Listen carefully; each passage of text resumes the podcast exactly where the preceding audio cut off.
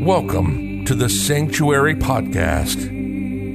Angel Deer is a medicine man and offers his work on sacred land through shamanic healing, energy healing, sound healing, breath work, plant medicine, and workshops and events.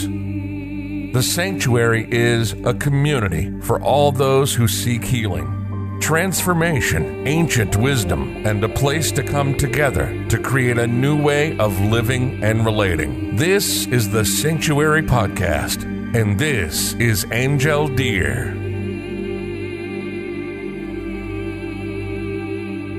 Good evening, everyone, and welcome to this beautiful connection. I'm always very excited to spend time with Amanda. And to discuss our favorite subject, the connection with plants. Thank you so much, Amanda, for being here tonight and giving us this space and this wisdom that you share with us. So we're going to be together for around 90 minutes, 60 to 90 minutes, depending on how deep everyone that is present live tonight wants to go. And yeah, it's lovely to see your face. So thank you for showing up there and for being present. And this event is recorded, and so it'll also be available on the podcast and YouTube channel. So Amanda, before we dive in, why don't you introduce yourself so we get to know a little bit who you are for those of that are present tonight or listening that don't know who you are? Okay. So my name is Amanda Nicole, and the simplest term that people have given me is that I'm an herbalist. So I work with plant medicine, particularly the plants that are right here with us. But lately that title's felt a little narrow, so I made up a name for myself. So I've decided that I'm a liriodendress, sort of embodying and carrying the medicine of the tulip poplar tree, which is my favorite. And I like to write and sing. I have 6 children. Yeah. And then I'm sure Angel will share my website, alchemillas.com, the little alchemist. And I teach and do live in the upstate of South Carolina. Wonderful. Yeah, I always think that 6 children must be like a full-time job, right? In so many ways. Yeah, it is. If so, you wonder, I'm listening to plants at all, actually. Yeah, I was like, when do you have time to listen to plants? At night. So, you know, the idea of tonight's discussion was to really dive into how do we listen to plants? And how do we do that with authenticity, with reciprocity, and especially how do we do that when those plants are not psychoactive plants, right? It's, you know, very easy to hear when we sit with ayahuasca or mushrooms or iboga or peyote. I mean, all those plants, that's what I would call the loud plants, right? Pretty much everybody can hear them. But I've been very interested lately in the past few years to really explore this communication with plants that are maybe less loud and that require probably ourselves to be less loud, right? I often think that the world is so loud that the only thing we can hear if it's something is louder, right? And that started to really create some kind of reflection for me living on the land and having more quiet time. And then I discovered Amanda, I think a couple of years ago, a year and a half ago, and saw your work. And I was like, this is exactly what I've been looking for. And we will be talking about plant dietas, which is also a traditional way to sit with plants that are non-psychoactive, plants that are, you know, around you in the forest, in your garden, maybe in Central Park, if you live in New York City, right? Plants that are quite common, but that we might overlook and not really understand or not see as special, as exotic, as plants from the Amazon or plants from exotic countries. and trying to reclaim our lands, our connection to our own lands that we're living on, the places that we are connected to on a daily basis. So it's kind of the idea of the unfolding tonight. And we will have an experience working with one plant tonight. And so you can also, maybe have some experience of that. So Amanda, how did you come into those plants? Did you start with the psychoactive loud plants, or you never done that and you just wanted to do the other plants? I don't like to make separation, but tell us a little bit your path into that before we dive in. Yeah, so the way that I came into the plants was, at the time I was attending births as a midwifery student, and a lot of the births that I was attending were very intense. And birth is always very close to death. Both are near the veil, but a lot of births I attended were very close to the veil. And I thought, I need a break. And I was already interested in plants because I had been working with them for myself because my health had not. And so I sort of self-diagnosed, ended up with an acupuncturist, traditional Chinese herbs. And so a friend of mine told me plant school, an herb that was near me, like maybe 20 minutes away. And so I thought, that's what I'm going to do. I need a break from people. I'm going to go hang out with the plants. And so I went to Green Comfort School of Herbal Medicine in Rappahannock, Virginia, with Teresa Bordewine. And the way that she worked right there in the Shenandoah Valley, in Rappahannock County, the Blue Ridge Mountains. And so I began with nettles and violet and lady's mantle and oak. And I actually have never used what we think of as psychoactive plants, ceremonial plants. I've not done ayahuasca. I've not microdosed mushrooms. And I want to be sure to say that because I recently had a conversation with someone that had returned from a ayahuasca ceremony, their first one in Peru. And in the conversation about some of the messages that I've received from the plants over the years, visions, experiences, and they were just like blown away and kept repeating, "You've never done ayahuasca? You don't microdose mushrooms? You haven't smoked weed?" I was like, no. And they were like baffled, but I was glad for the opportunity to share with them that it's possible that we consider to be that way. And so I came in herbalism around what's called plant communication or plant attunement, the idea that you can communicate with the plants. And I was open to that, and of that happening with nettles, stinging nettles, like a plant a lot of people consider a weed and pull out of their gardens. And I actually experienced that while my children were away. My partner at that time had taken them to visit their grandparents, and I was outside weeding, and it was just like suddenly it started to come. And I knew it was nettles talking, and I wrote it down. I still have the paper like a decade ago that I wrote it on. And when I went to herb school the following week, I said to my teacher, Teresa, it happened. Like, the plants talked to me, and nettles said this and nettles said that. And Teresa just smiled. I love her. I love Teresa Bordewine. And she said, "Amanda, I want you to go over to the shelf there in her yurt." And she said, "There's a book there." And it was a children's book, actually, where people had taken indigenous stories of plants and made a series of children's books from them. And she said, "Pull down." And so I did. And it was exactly the message I had received from nettles. And it was such a confirmation for me that I am not crazy and this is possible.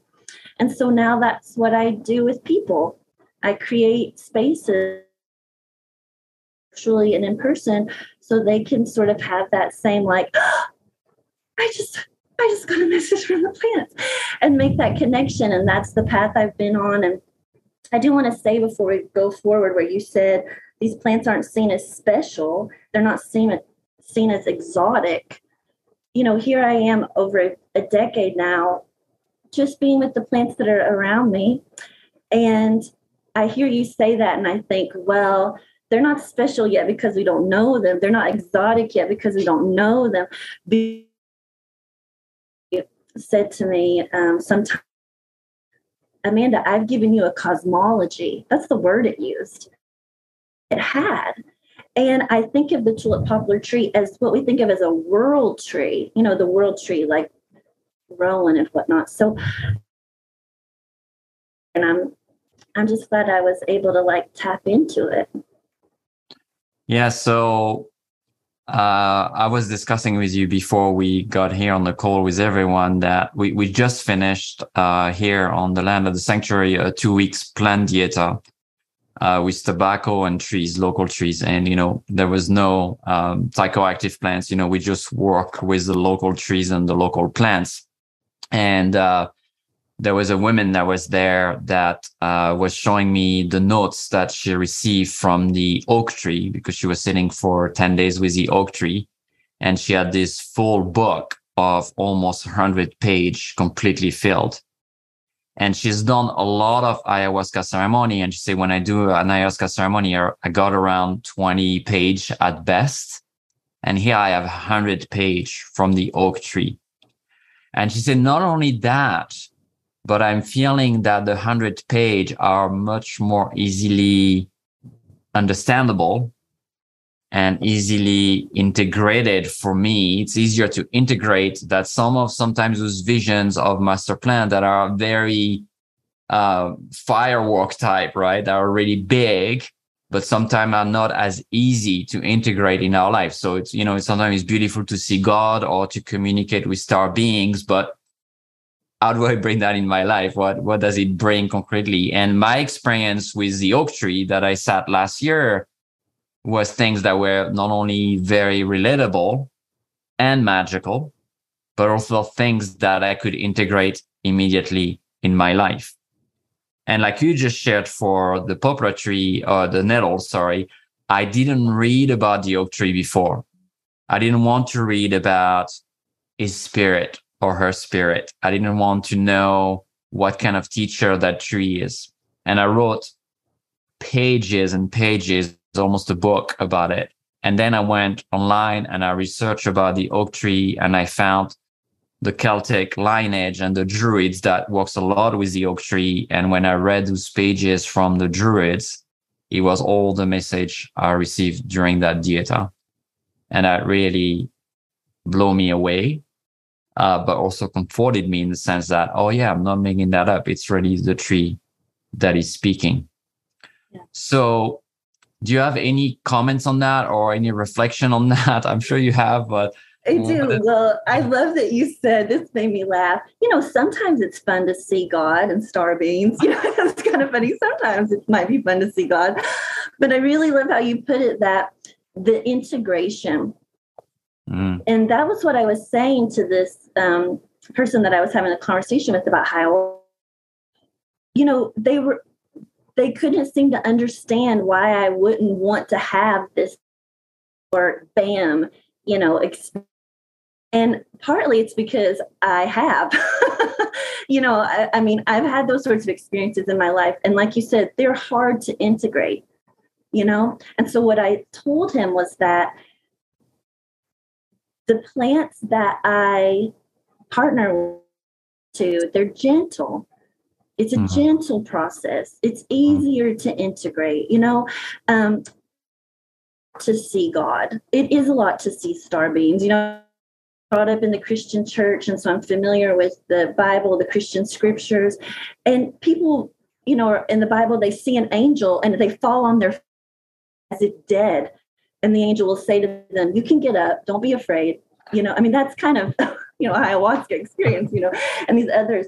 And so I really love it because I've never been afraid with the plants. I've never felt overwhelmed with the plants that are around us. It has been easier to integrate. I have seen people like this come away from some of these ceremonies and, you know, I'm not saying it's always like this, and there's a lot of, but he's pretty shaken up, and it looks like he's going to need some time to sort of remember, you know. But when we sit in circle with tulip poplar or with rose or daisy Nobody walks away that way. And yet what I find so extraordinary is that the messages and the teachings and the medicine is found. What has been said recently is, how do you know that? And sit with ayahuasca. And I know you and I were talking about how, you know, when we first began to communicate a couple years ago, you had these experiences, you know, in your ceremonial medicine dietas, and I had things, and we, you know, we said to each other, it's because the truths are universal. So I also feel like they're easier to integrate, less profound. You know, I have, how to word this, but, you know, met God, explored the idea, the presence of star beans, you know, with these plants. And then I'll pause and see where you want to take it. As you were saying, you know, that it's, it can be a lot to integrate, even though it's amazing to see these things. Part of what I found the plants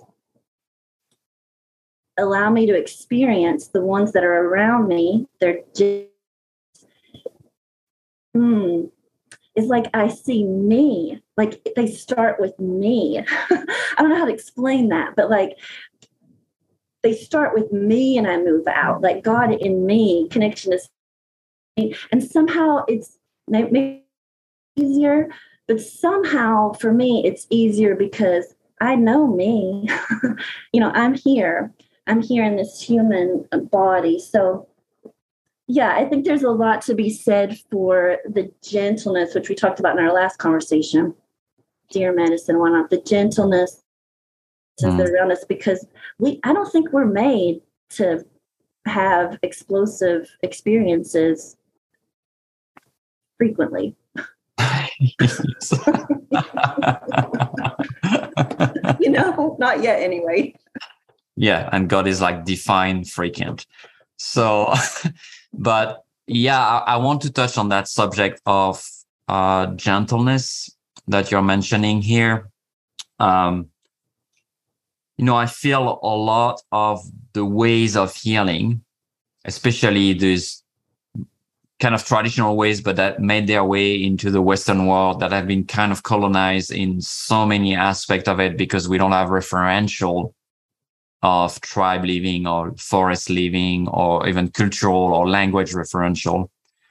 And we are coming with bodies that are pretty traumatized, you know, bodies that are excessively stimulated by the news, by the trauma of the world, by climate change, by politics, by the violence. I mean, there's so many things that our bodies are already, you know, have to integrate, have to process. And somehow we want an experience that's strong enough to kind of disrupt that, kick that out, purge that. But the violence we are receiving through all those means and society and the system we are living in, we're in fact doing it to ourselves sometimes a little bit, right? In the way we are healing, right? We feel like unless it's really hard and unless I beat myself down, and, you know, I've done that for 15 good years with my healing work, you know, going to very hard retreats and things like that. And unless I do that, nothing is going to happen.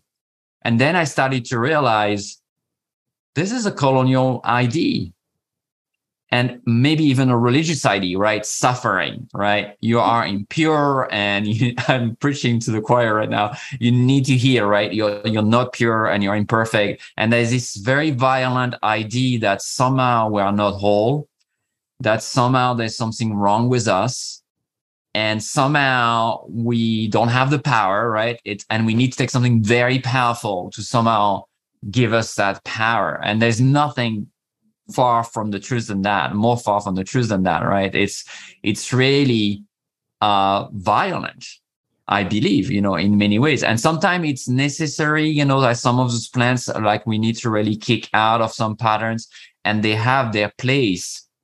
But I feel that sometimes you see people that are doing this, you know, every week or every month or like a lot until somehow something happened on bodies that are exhausted, on emotions that are overwhelmed, on mind that are going crazy, right? And on spirit that is so drained and it doesn't really serve. So it's very much a problem of relationship with ourselves, right? And so we have a broken relationship with ourselves and the world that is violent. We are talking to ourselves in violent way. We are treating our bodies in violent ways. And somehow we are going to healing ways that can be a little bit violent. And we don't believe, and that's what I would like to end that topic about and have your view on it.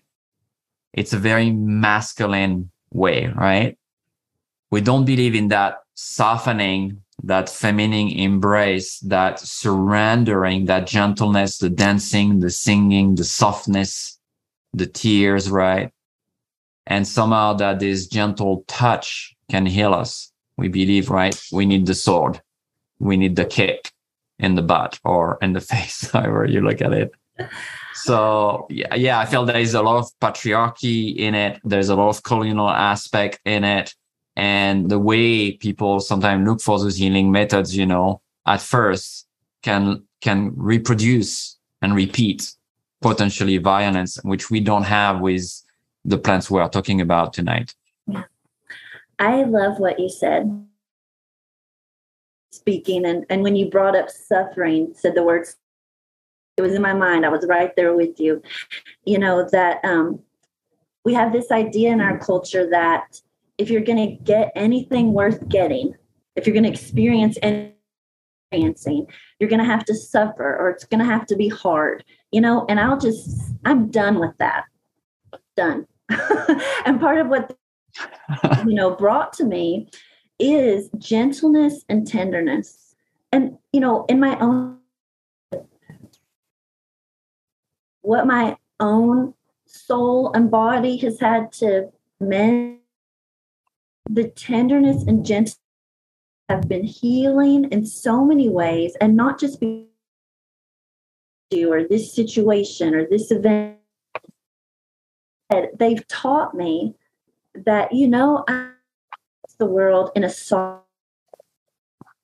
I can be receptive. I don't have to push. I don't have to be yanked around. I don't have to be punished or whatever, you know, to receive what I need to receive and know what I need to know and make the shifts I need to make. You know, I have vomited a good bit on this journey because our bodies do respond to, you know, what's happening, but I don't have to. I can go sit with the rose and I can enjoy the fragrance and I can enjoy the sun and I can enjoy the stillness, and there can be like a gentle work happening inside of me. So I love that you touched real shift that is happening moment, you know, for it to happen. And I was thinking about how when conversations with someone about ayahuasca again, particularly, they were listening on the podcast. It caught their attention because it was Michael Pollan, which a lot of people are familiar with, and his book. And so they were curious about what was being said about peyote and ayahuasca, and that's what grabbed their attention. And this person has known me for 2 decades, and they could have cared less up to this point what is happening to me with the plants, but it grabbed their attention with this peyote and this ayahuasca and these experiences because, you know, there's power there, like there's a punch there, you know, and there's medicine there. And like you said, there's a time for it. But I feel like in our culture, like it's an imbalance with the masculine and the feminine, that we don't value the quiet. We don't value the slow. We don't value the process. And it's interesting when you say we need some enough to go over what's happening. It reminded me of another Bible story because that's my upbringing, where I believe it's Elijah is in a cave and he wants to meet with God, the prophet Elijah. And it says like the storm comes and the fire comes and the tornadoes come. And so all this comes. And then when all this passes, there's a still, and he hears the voice of God. And so I thought to myself, we tend to want to go over and get louder instead of thinking, why don't I go under and get softer, you know, and see what can happen down here. So I really love that you brought attention to the experience that we're having with some of these imbalances in our culture. Yeah, and I feel also, which is another colonial way of seeing things, we see things as vertical and pyramidal, right? So we place the master plants kind of at the top of the pyramids. We place this one is the master of the master, and this one are the loud ones. And then we plant the other one under, like we placed ourselves on top. And then we place, you know, the animals under and the plants under. And, you know, it's like this pyramid, you know, of power.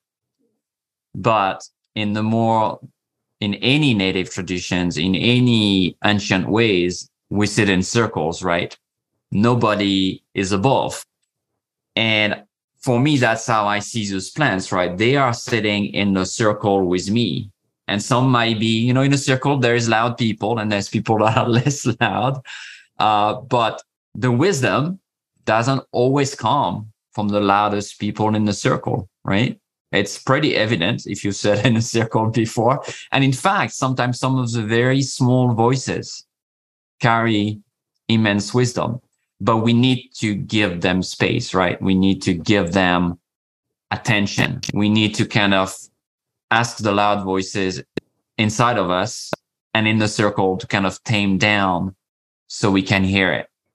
So I want to kind of transition into how do we do that? Because we are in the world that we are in, right? With the violence and the loudness and the busy life, right? With our jobs and all our kids and, you know, all the things that takes a lot of space. So how do we enter this before we experience it? You know, what are the steps and the ways that we can create this container for listening, for deep listening? Yeah, so this came up recently in conversation as well, and it's really just and getting quiet, which is what is so hard for so many of us, you know, because like you said, it's busy, it's loud everywhere we go. So that's it. I mean, I honestly feel like that's it. You know, open heart, because the plants are always speaking. Nature is always talking. It's literally just like, I don't even know how to explain it. It's not even on the other side of the veil. Like, it's literally right here all the time. We just have to like brush away what's over our ears or over our hearts. So one of the ways that I try to encourage people to connect with the plants in this way is just be intentional about and slowing down. Maybe even take time to sit with the plant. Just sit and just be heart to the possibility of it. That's what happened to me when I heard nettles. Is I had just opened my heart to the possibility of it. And then when I was outside that day with nettles, I was weeding the garden. And so we get into kind of like a rhythm state, you know, my down. And then I was able to hear it, to receive it. And I've had some people say to me, you know, it's easy for them to connect with animals, animal spirits, but not plant spirits. And I've told you, it's a different frequency, vibration. It's a little more subtle.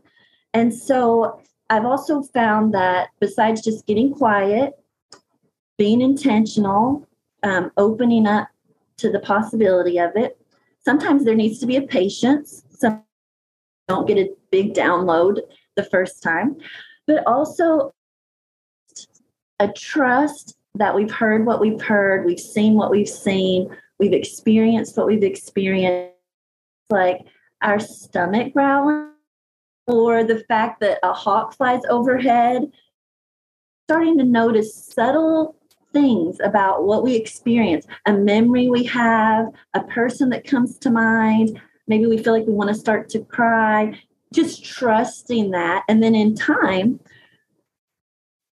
you'll be able to sort of move past some of those like surface subtle ways of the communication to pages, phrases, and complex answers. But I think that's some of the simplest ways to begin is intention, sitting, being still, being open to the possibility, patience, just being observant, trusting what you see. And I do think it's good, because you mentioned this with our dominantly imbalanced masculine way of being, to not approach the plants with, what can you do for me? Now, if you approach and say, what can you do for me? They will probably tell you, because they're very generous and kind, and they get that we're humans and we don't always remember our manners. But sometimes it's better just to sit and say, like, who are you? To share with me. You can introduce yourself. But I would also say, like, for me, that day with nettles was an accident. I had just gotten into the place and they knew the desire of my heart, and we matched. And then I've had people stars. So I feel like there's really a magic to opening to the possibility, and almost like humbling ourselves as humans and believing that, you know, maybe this little chicory flower has something to say. So I don't know if that's what you're looking for, but those are some things that come to mind. Yeah. I mean, you know, a thing that that has been coming for me lately and I've been thinking about is that because of those colonial ways and this kind of Western ways of approaching nature, we kind of go in it, even if we just go for a walk in the forest to get something, right? We only go to get. We don't really go to meet. Like to, you know, if every time I want to see my friend, I only call them when I need something, that's going to be very imbalanced, right? But we do that a lot, right? And even people that are very connected to nature, right? If you look at how balanced it is, you know, that's been kind of my work in the last few months, because I'm writing a book and I really want to get into that aspect of reciprocity. How reciprocal is my relationship to nature? How much do I give and how much do I receive, or how much do I take? And I feel that we might go also about plant dieta or connecting to plants, right? You might be thinking, like, listening to this and say, okay, I'm going to want to connect to nettle or to tulip poplar or to oak tree, but we're already going to get something, right? I want to get a message. We're not really going to get to go to, okay, I want to just know that being that I don't know, right? I pass by every day. There's nettle in my garden, or there's that tree in my garden. Have I sat there, not for me, but for them? Am I gone there, not just when I'm sick or overwhelmed or tired or have anxiety, but when I'm feeling really good, and I'm just going to say thank you, by the way, for last time I sat with you when I was overwhelmed and I felt better. You know, this aspect of saying thank you also is not always very present. And the second aspect is what you were touching on, which is we go with an idea of what the message should look like, right? And if I don't hear a voice or don't see a color, or don't see some kind of shadow walking behind, maybe, you know, whatever it is that we expect to see, we might miss on something that's happening in our environment around or in our own bodies, because we might not recognize that maybe, that memory that's coming back to me, we think we were distracted, but maybe it's the plant that's bringing that memory, right? Yeah. I love this because it reminds me of an experience that I had that I think might help all of us with what you're saying. You know, it's about relationship, like you and I mentioned before we started. We don't go up to humans and say, what can you give me? How can I use you? Or some people do. So, you know, but what the best way to approach another being is, I want to see you. I want to know you. I want to connect with you. I want to know.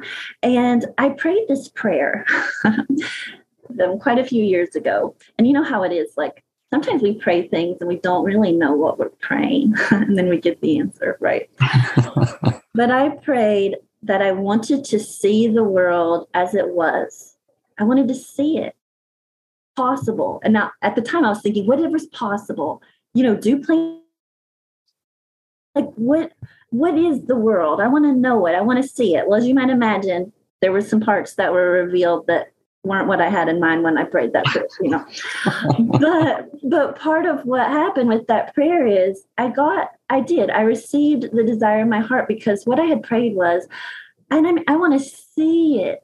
I want to know it. I want to connect with it. Like if there is all this life around me, if there's all this magic around me, if there are all these beings around me, you know, if there's all these ways to connect, I want to connect, you know. And so that's why I feel like sometimes it can happen by accident, and you can't really make a mistake, because the plants are incredibly gracious. They're not humans.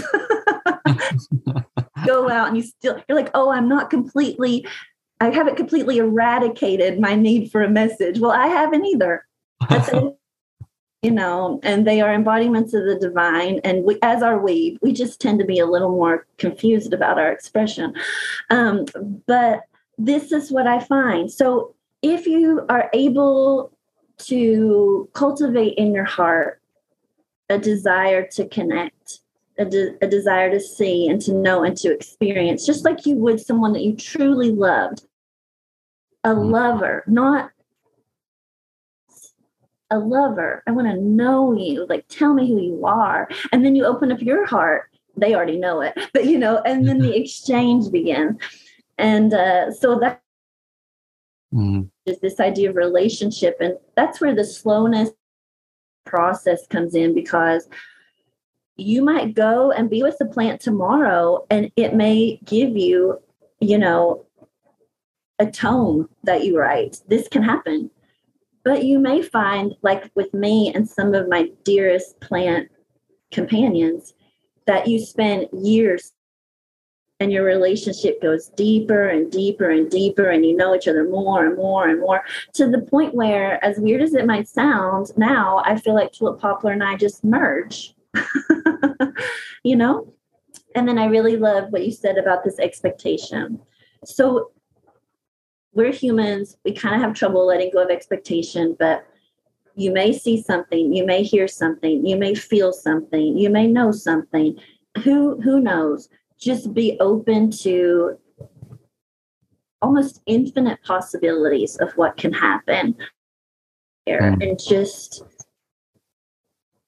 be open to the experience. And in time, if you don't receive what you think are clear visual or scene or feelings, it's like you're learning a language. Yeah, I love the idea of patience, because it also goes against, right, the systems which are about immediate and instant gratification, right? We want things immediately. And if it doesn't happen, we think there's something wrong, right, with us. Like, somehow, you know, I'm not worthy. I mean, we make it a story very quickly with our inner critic. I want to share a little story with nettle about that.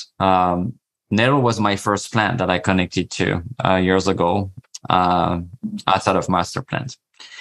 And someone told me I should drink nettle, and it was, you know, I was really tired, and I say, you should drink some nettle tea. So I ordered some nettle leaves, and, you know, from a good place, and started drinking the teas. And one day I just had this experience, just, you know, feeling the nettle spirit and seeing like this little mans or little people with armors and swords. And I was like, oh, that's why you're stingy, because they were all covered with those spiky armors.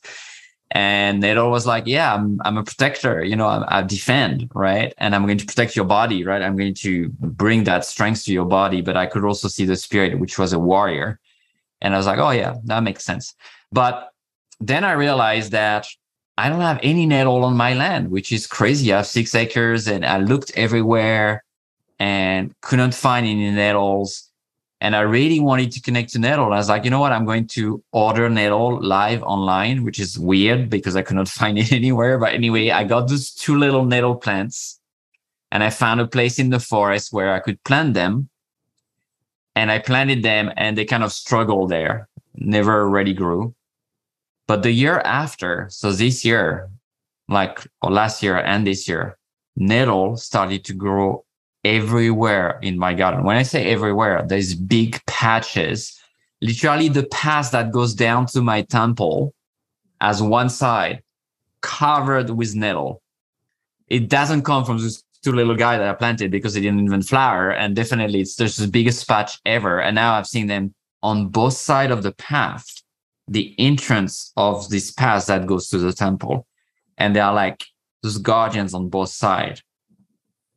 And I'm just mesmerized by it because I've been teaching that, but I never had the full experience of it, that when we just call the plants, they somehow appear. Yes. Or when we need them, they appear. We don't really need to do much more than calling. Yes. And so did you have any experience like that, like kind of paying? And I want, because we're going to transition into starting working with the plant now, but how do we pay attention to what's growing in our garden and what we feel called to as the plants that is already trying to get to us, to communicate to us? Yeah. Yes, I've had lots of those experiences, and so have clients and students where you begin to see a plant everywhere, or suddenly it springs up in your yard and have a session, and that's the plant I tell them. I can't tell you how many times people come for a session, and at the end of it, I'll say, mullein is coming through so strongly for these reasons. And they'll start to laugh and say, there's the one that just started growing right outside my door, you know? So this is normal. And I read Matthew Wood, one of my first teachers, and just in some ways, my primary teacher, you know, he wasn't my first chronologically, but he's like my lineage, you know, with it, is he told me that, or even the books he wrote, that the plants that you need, they will come to you. So I have to tell you my own little story real fast before we listen. When I mentioned earlier that I wasn't well all those years ago, I had 7 consecutive miscarriages, extremely low blood pressure, like easy bruising, just so many things. Like I was not well. And the doctors were saying, it's a phase, your blood work is fine. And I thought, who goes through phases where you have 7 consecutive miscarriages? After 3 healthy births, I was young, like I shouldn't be bleeding the way I'm bleeding or passing out the way I mean, it was not okay, you know? So that, you know, self-diagnosed, found the acupuncturist, traditional Chinese medicine. She was beautiful. The first session with her, I talked for 2 straight hours, telling her everything I could think to tell her about what I was experiencing, you know, because someone was listening. And I remember she was like writing up the side of the page, listening to me. And when I finished, she said, someone should have been taking care of you. That was her first line, which was healing in and of itself. And then she said, I know what's wrong and I can help you. And so we started on the way. And I remember being in her office, and she was very discouraged. And she said, I'm so confused. Like, I know what's happening, and it's been moving along, and now there's this roadblock, and I've tried this and I've tried that. And I don't understand why we're not making this shift, you know, for you. So up to that point, a plant had been showing up everywhere, like engraved on boxes, like on pictures, paintings at like flea markets, on people's t-shirts, like random places, you know, just constantly. And it was grabbing my attention. I didn't know the name of the plant, but I was like, this plant is everywhere. And I remember Matthew Wood saying, they'll come to you. So she's sitting there, and, you know, she works primarily with traditional Chinese plants, and she mumbled to herself, maybe she needs milk thistle, but she didn't say it to me. And I said, what did you say? And she said, I don't know, you know, maybe milk thistle. And she just went on, she blew it off. So I get in my car, I Google, you know, milk thistle. The picture comes up. It's the plant. I didn't read anything. I just went and got myself a milk thistle tincture. I think it was like a Whole Foods or something that was nearby. And like dominoes, it started to move forward and I made the shift, you know? And so since then, I always pay attention, you know, to the plants that are around me. And I even will tell clients and students, you know, look in the yard. And like I said, I've had experiences where people say, when I mention a plant, it's already out there. So even if we're not name of nettles or the name of rose, though sometimes we are, I've had that experience. Like, I want to meet a lady slipper. I want to find a reishi. You know, I want to be with an elm. And then suddenly, bam, you know, next time you're out, there it is. But also we call to them with our hearts, even when we don't know it. They see us. They feel our energy, our vibration. They know what we need. They're here for us. They show up. We just don't notice them yet. And we don't know the language.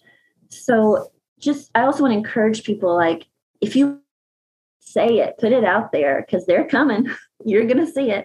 But also know that if you don't know who you'd like to meet, if you don't know, you know, what experience your soul desires, you know, your soul does. It's talking. They will hear you. They will come. So it's another way of being intentional and paying attention when you're out to see who's around you. And then if you see oak everywhere, if you start to see blackberry everywhere, go look it up.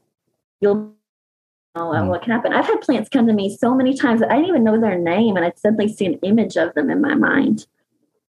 And then it's so hard. You know, one of the things we have to reclaim is our intuition, right?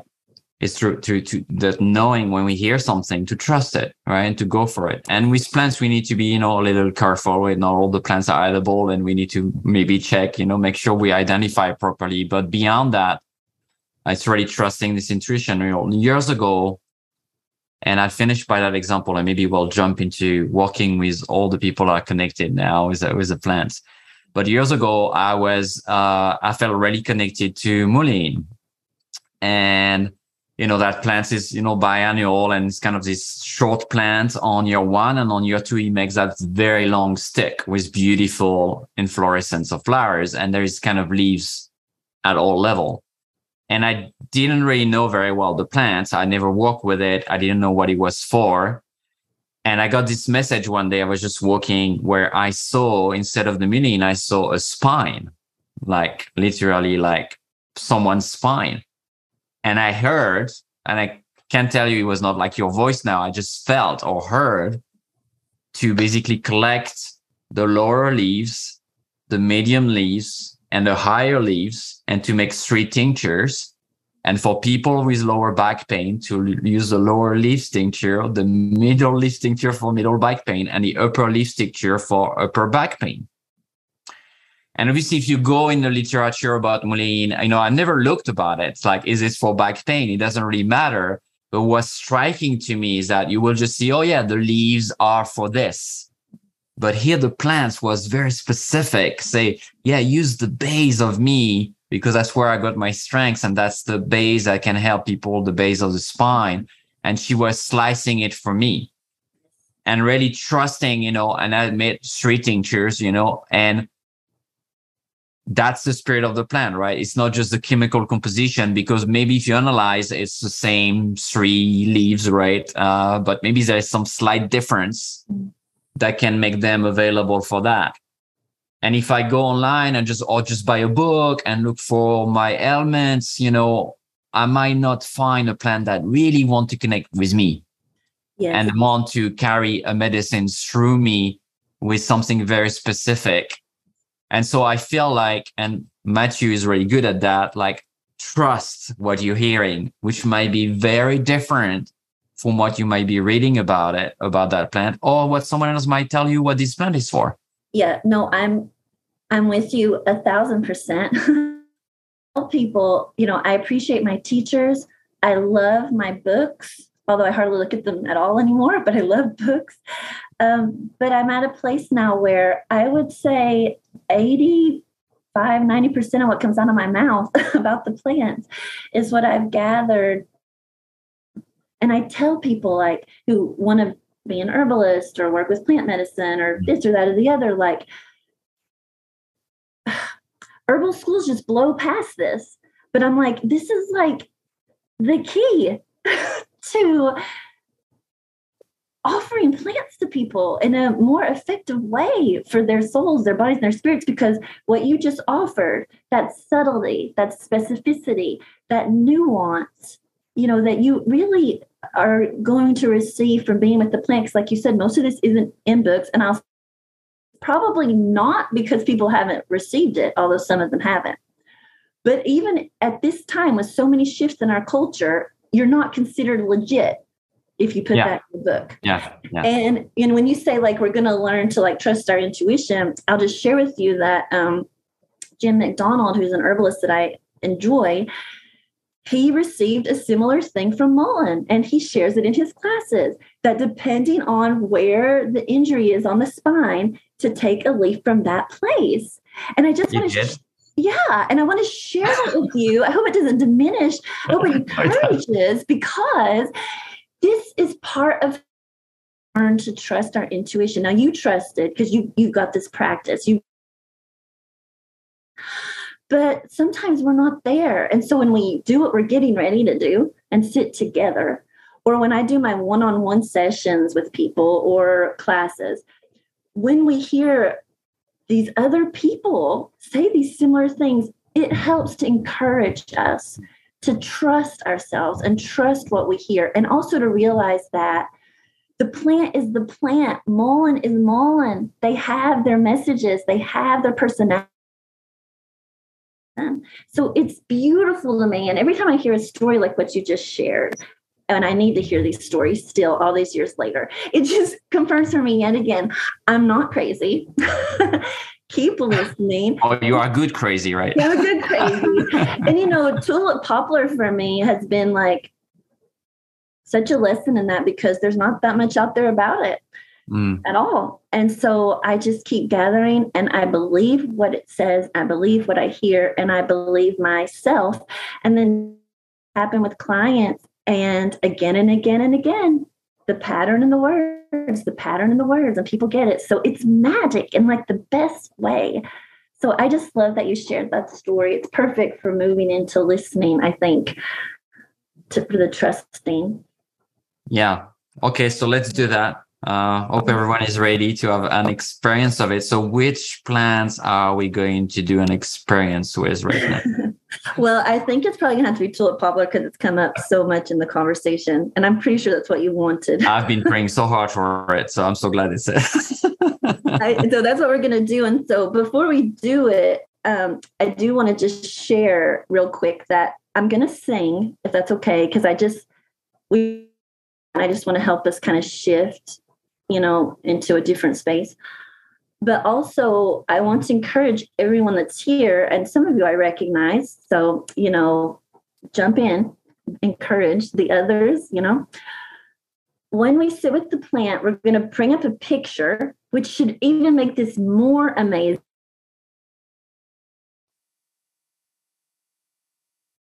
You don't even have to have the plant physically. So we're going to pull up a picture, and then we're going to sit for a few moments and just see what you notice. What do you feel in your body? You may see something. You may see a little vision. You may hear or feel words. A song may come, a memory, a person, a smell. A fire truck may drive past your window. You know, it doesn't matter. Just observe what you receive. Observe what you feel. And then after we do that for a few moments, we'll open the floor for those that want to share. It's really beautiful sometimes. And what I'll do is, if it's okay with everyone, is as I listen, as you share, I'll reflect back, because that's part of like why I'm in the world.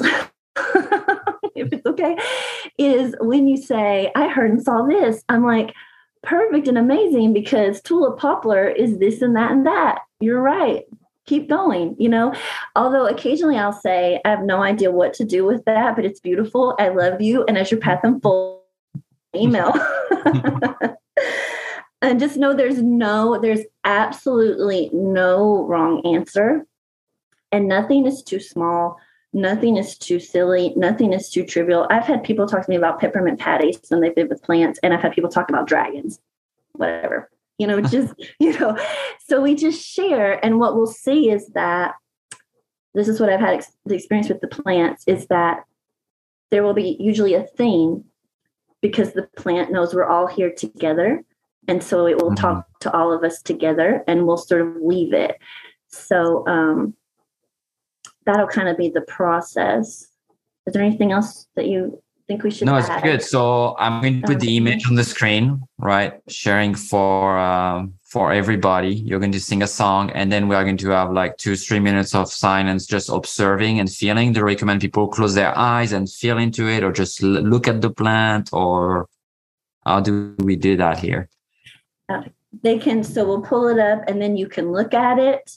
You can just close your eyes and feel it, whatever you want. So how about if I sing and then when I finish the song, you just pull up the picture and we'll just go into that space. Okay. Perfect. Okay.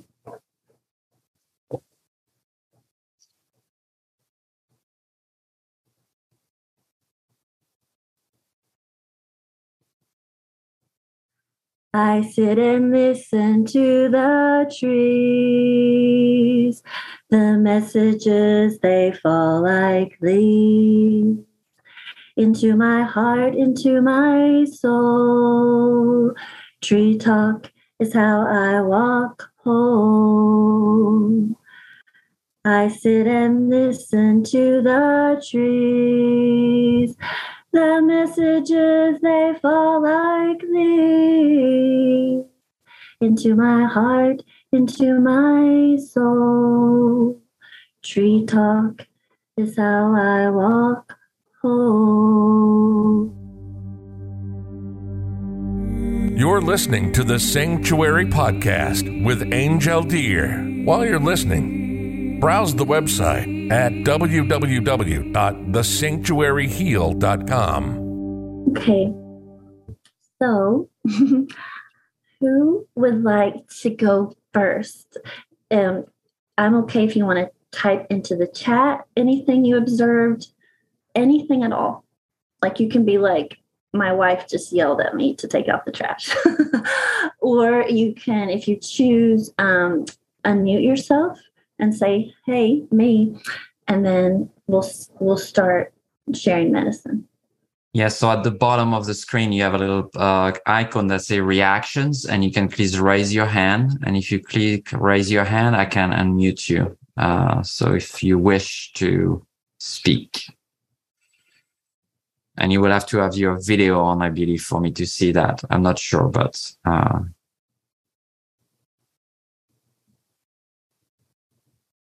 So Tati said, I got a smell, which was like sweet, rich cinnamon, kind of spicy. Oh, that's beautiful. I love that. I'll just comment. I don't know if you've ever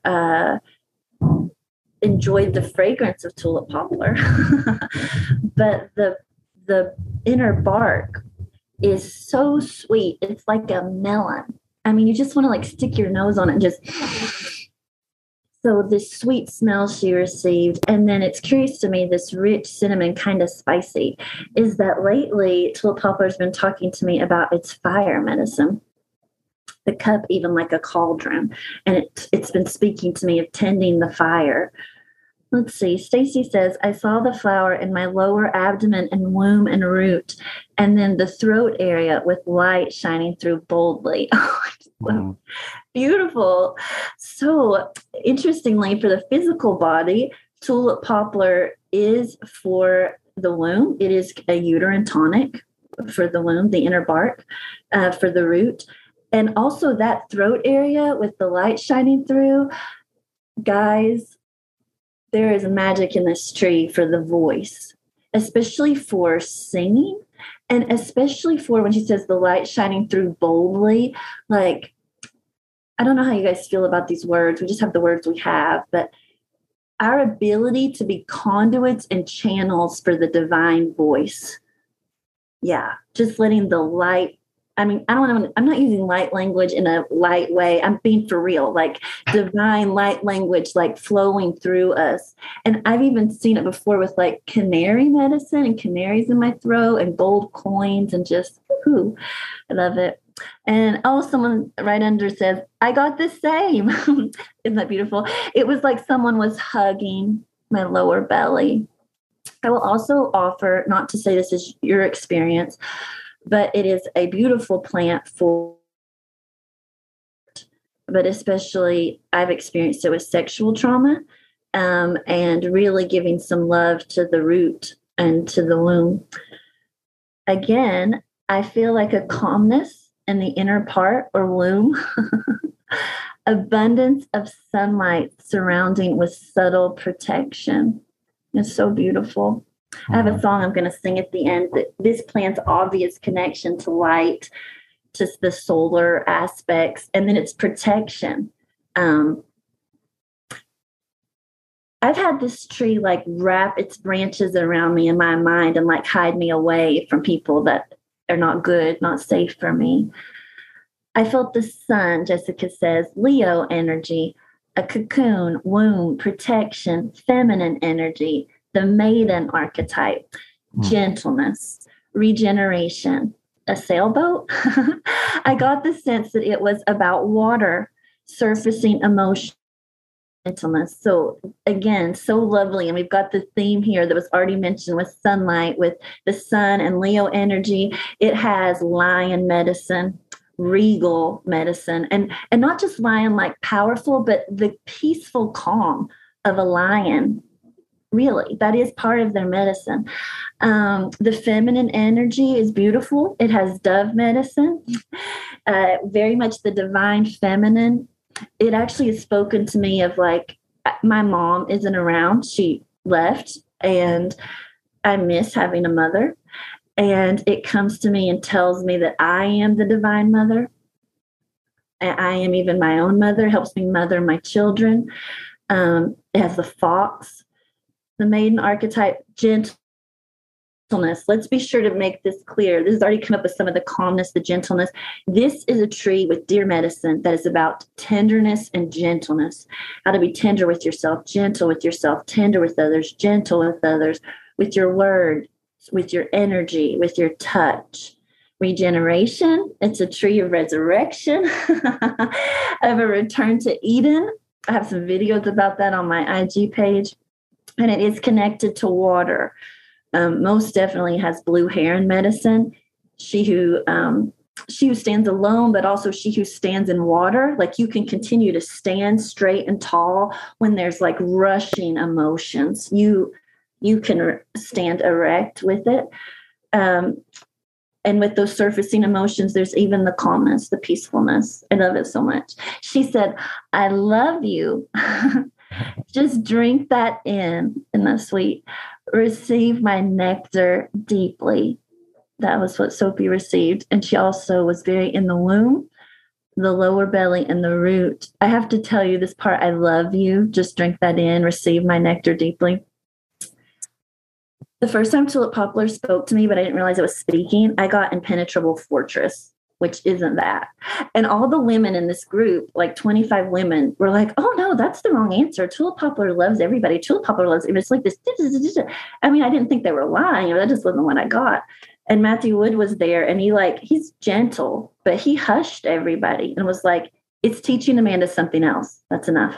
And he was so right. I'm so glad he said that. But this message of love, like, they wave at you. Their leaves, they're like, hi, humans, I love you. Keep up the good work. I see you. And you feel the divine love in the tulip poplar, and that drink that in. Their cups are like, or their flowers are like a cup, like literally just tip it, like drinking the nectar, the sweetness of the divine, the sweetness of yourself. Mike says he's still tingling. 10 minutes ago, he grabbed 2 jars of cinnamon. Before that, he got the honey jar to add some to his nettle tea. Mike's getting a real dose of plant medicine tonight. And I want to really say something important here. It feels pressing tonight. this image of the cinnamon, the warmth, the fire, combined with these images of honey and sweetness, these fragrances, this is something that I think is so important for us to hold that Tulip Poplar teaches. Like, there can be the sweetness and the fire. There can be both in one being. And also, Tulip Poplar, so far for me, now you may get something different as you go on your journey with Tulip Poplar, but so far for me, the fire for it isn't destructive, it's passion, but it's also warmth. Tend the fire, tend the cauldron, you know, the warmth that's there, you know, like it's very, it has dragon medicine, but it's not a dragon that like destroys with its fire. It's warming, life-giving. So I would think that's important, you know, for us to say.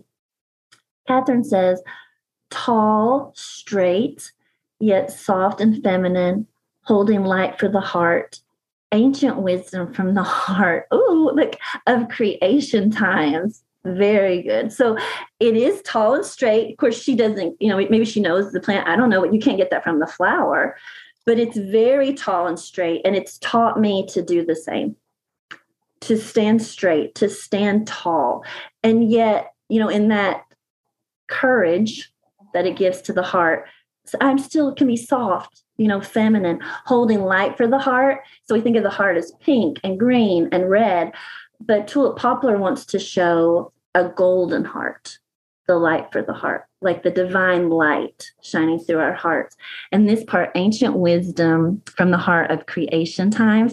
So one of my phrases for this tree is that it's an origin tree.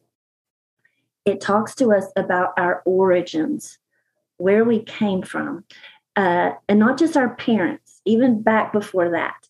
And it also talks to us about our ability to create our own worlds and new earths. And it even talks to us about, we talk about star beams, the fact that some of us may have already created worlds and other realms, dimensions. It's very fun. Play with it. But this idea of creation and return to Eden. So Gretchen says, I have no relationship with this tree, but I've raised trees for 40 years and felt strongly of the relationship between all trees and myself. Now, mullein, that's a different story. So she has some mullein stories to tell. Maybe we'll get together sometime and do mullein. Elizabeth says, I do not see the raise hand option. So nice to see you, Amanda. She says, I felt the opening in the base of my occiput here. Yes. And I heard Atlas. Open the Atlas. Oh, my gosh. Expand backwards and extend your vision to the periphery. Oh, I love this because my dog, there's a dog here. I love this because the Atlas, open the Atlas. I don't know what it's going to mean for you, but one of the first messages this tree gave me was like that it would direct me. It would give me direction, almost like following the stars, like a compass. And for years I was like, I think I'm lost. I'm not sure this is working. And then recently through the artwork of a woman, Autumn Sky. Oh, I'll have to share that with Angel. Maybe he can send it out. She did a piece of artwork with a golden heart with the compass, the compass star around it. And this idea of following the heart as the compass. And I was like, oh my goodness, that saying to me all these years, learning, like we said, to trust the heart, to trust the intuition as our atlas, our compass. Although, Elizabeth, you're going to have to tell me what else you get. I love it so much. This part where you say extend your vision to the periphery, go backwards. One of my students once saw a bear climb to the top of Tulip Poplar and tell her to come up with it. So she came up with it, and Tulip Poplar showed her to look far out to the edges. It's so beautiful. Lance says, I was surprised to notice the vein patterns on the leaf and saw it as a topographic map. We have the map again, showing farm boundaries or suburban lots, irregular patches bisected by the very straight and angular lines of the main veins, with the flower appearing like a sun. Never saw that before and don't know what to make of it. I love it because for myself, I can't tell my whole story here, but this theme of that's starting to come at the end of this map, this atlas, I don't know what I'd do without this tree. Like, it is a counselor and a guide for me. I sit with this tree and I listen to literally say, like, what should I do? And I in the past, I've said tulip poplar told me to X. But what I realized is tulip poplar just keeps turning me back to my heart, telling me your heart is good. Your heart is pure. Your heart is true. Your heart is golden. You can trust it. What should you do? You know, this map that we have. Yeah, Amy says she's got too much to type. That's Amy.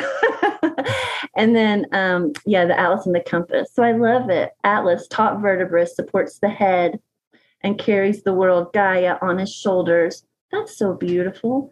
I love that. I've never made the atlas connection before, but I love that. And again, when you said, who was it? Elizabeth with the occiput, this top part here, balancing the world there. Oh, it's beautiful. So I don't know how you guys are experiencing this, but it's beautiful to me to watch the themes come up and the threads come up. And then also for me to hear words I've never heard before and things explained in ways I've never explained them before, but it's the same medicine. So what about you, Angel? Do you want to share anything before? Yes. I mean, I heard, I will show you the light in you. That's what I heard, which very much resonate with the heart and the compass and the map. And, you know, it was like God trying to project a light into me and tulip poplar saying, I will show you the light in you. Right. So that was I was listening to you and I was just smiling because I could see as I was weaving with a lot of things that were written here. This is so beautiful. It's giving me chills. Yeah. I hope the whole world experiences this tree at some point. That has been my experience with this tree. Like, I was raised to think that, like, I'm sinful, it's dark, it's bad, it's, you know, there's nothing good in me. And all this tree has done has been like, Amanda, look at all your light. And part of what it's taught me, like you said, is it is the divine light illuminating me and flowing through me. But it's in no way is that diminishing that it's my light. Like, I am an embodiment of the divine light, a channel, a conduit for the divine light. This tree has kind of taught me to, like, love myself, like myself because of that. And it's God projecting it. That's beautiful. Yeah, and I wanted to mention, so here we are, you know, sitting in the Catskill, which is on stolen land of the Lenape people. And the Lenape people used to make their tobacco pouch, so to hold the most precious medicine, where tobacco is very sacred, in deer skin in the shape of the tulip poplar flower. So they consider that tulip poplar was the only one able to hold tobacco, which is fire medicine. Tobacco is very connected to the sun and the fire. So I also see the parallel and that connection, you know, in that flower holding that fire, right? Holding that light and being able to hold the sacred, to hold, you know, what's very precious, right? Yes. Connection to the feminine and connection to the womb and connection to the heart in so many ways, even when we weave that ancient wisdom there. So beautiful to me because you shared this story with me. I don't know if it was in our last conversation or privately, but it exploded connections in my mind. And when you told me how, like, they make the pouch because they say, you know, it can hold the sacred medicine, it made all these connections for me with my experience with this tree for incarnation. Like, you, every single person here, every single person who's going to watch this, every single human, like, it's you. Like, you are capable of holding the sacred medicine. You are the incarnation, the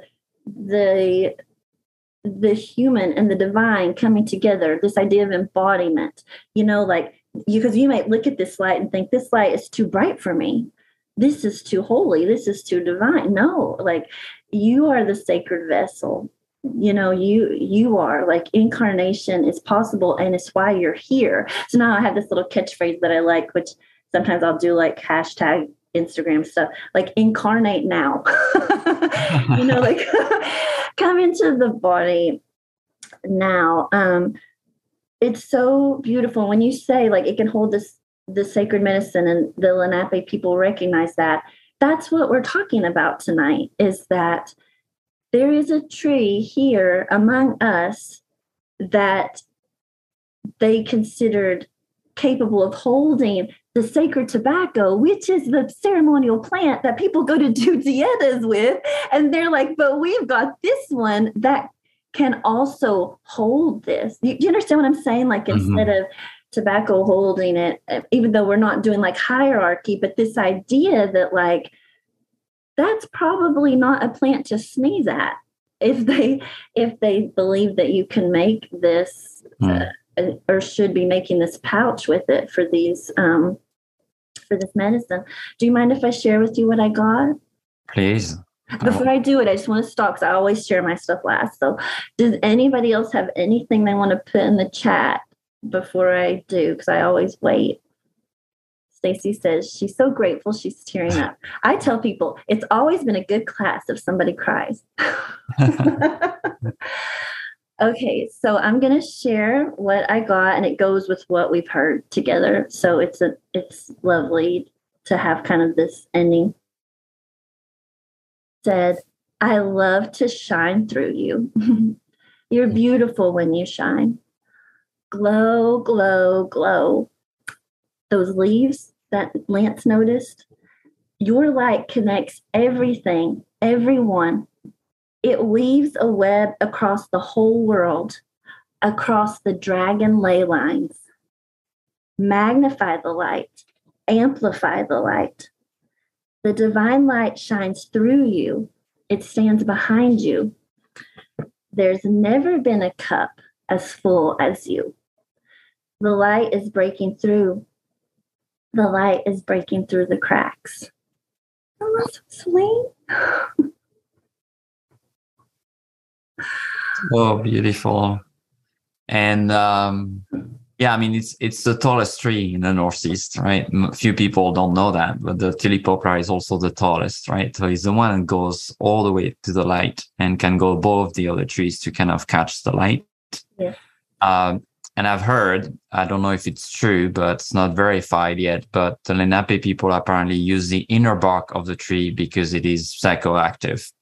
So that sweet inner bark has apparently some visionary properties in it. And they were, I think, using it as a tea at the time. So that tree obviously was recognized as very special, has a lot of aspect to it. But I just also wanted to mention that, you know, for the people listening tonight or on the podcast. I wanted to say that image you gave of, like, the, you know, goes up to the light.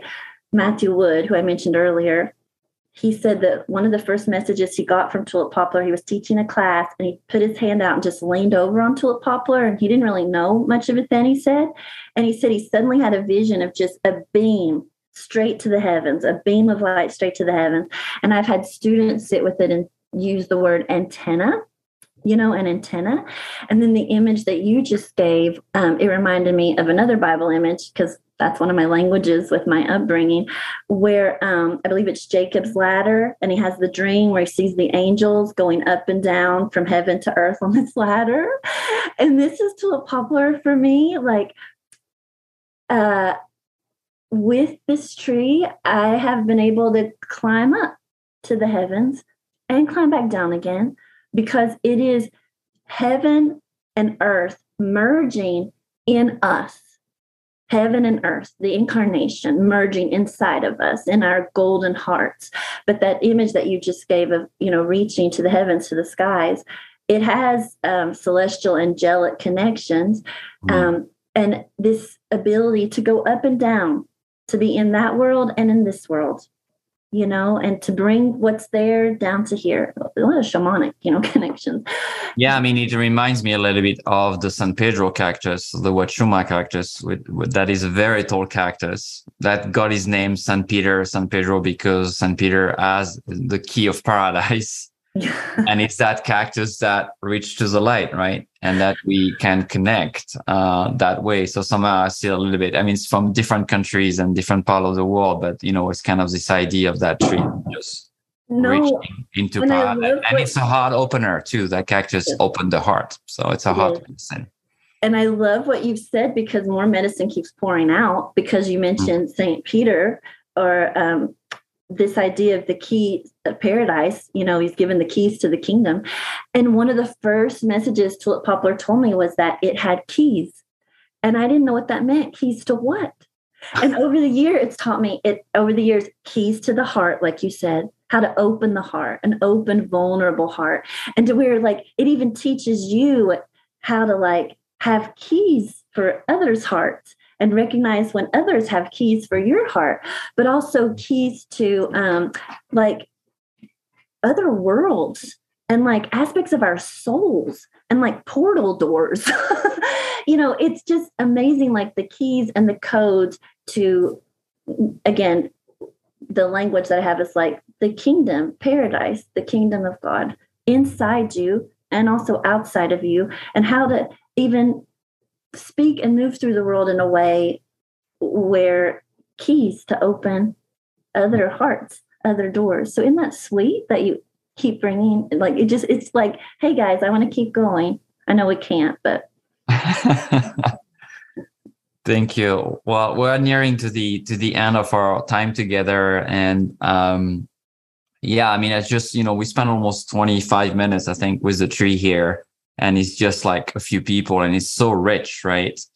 And so I really, want to invite anyone that is listening to try it, right? Try with Tulip Poplar again and build a relationship, right? This is a first contact maybe for you, first time with it, but you really deepen, like you were sharing, Amanda, right? It became part of you. And there's probably sometimes it's hard to know if it's you or the tree. And that's because you've develop that relationship, like you said, like with a lover, right? Like with someone you're really interested in to know. And maybe there's another plant calling you, and, you know, keep going to maybe go to another plant. And yeah, and don't yet trust yourself, right? Because the message are for you. And like you said, like Matthew was sharing with you, right? Trust that. And you'll be surprised to have it confirmed, like you just did tonight for me 10 years later. Yeah. That it is a message that has been given to others. So I want to give the last words to you, Amanda, and thank you so much for joining tonight. Thank you, everyone that's joined tonight or that is listening. And yeah, I'll give you the last words to close this evening. Well, thank you, Angel, for like letting me come and share this with people, because, you know, not everybody believes it's possible to look at a picture and have this experience. So I'm so thankful. And I'm so thankful you guys connected. You're welcome to email me as you go forward with your experience with Tulip Poplar or other plants. I don't mind for you to bounce it off as you learn to trust what you hear. And then I just want to sing a song to end. And that's my end. Is that okay? Everything is okay. It's okay. Your space. Yeah, mm-hmm. This one was given by Tulip Poplar.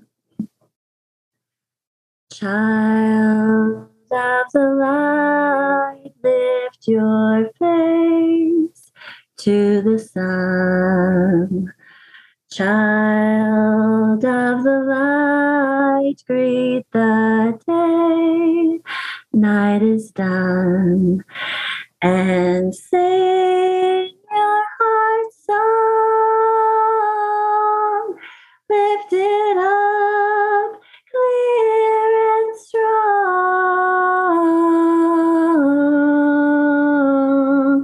Child of the light, lift your face to the sun.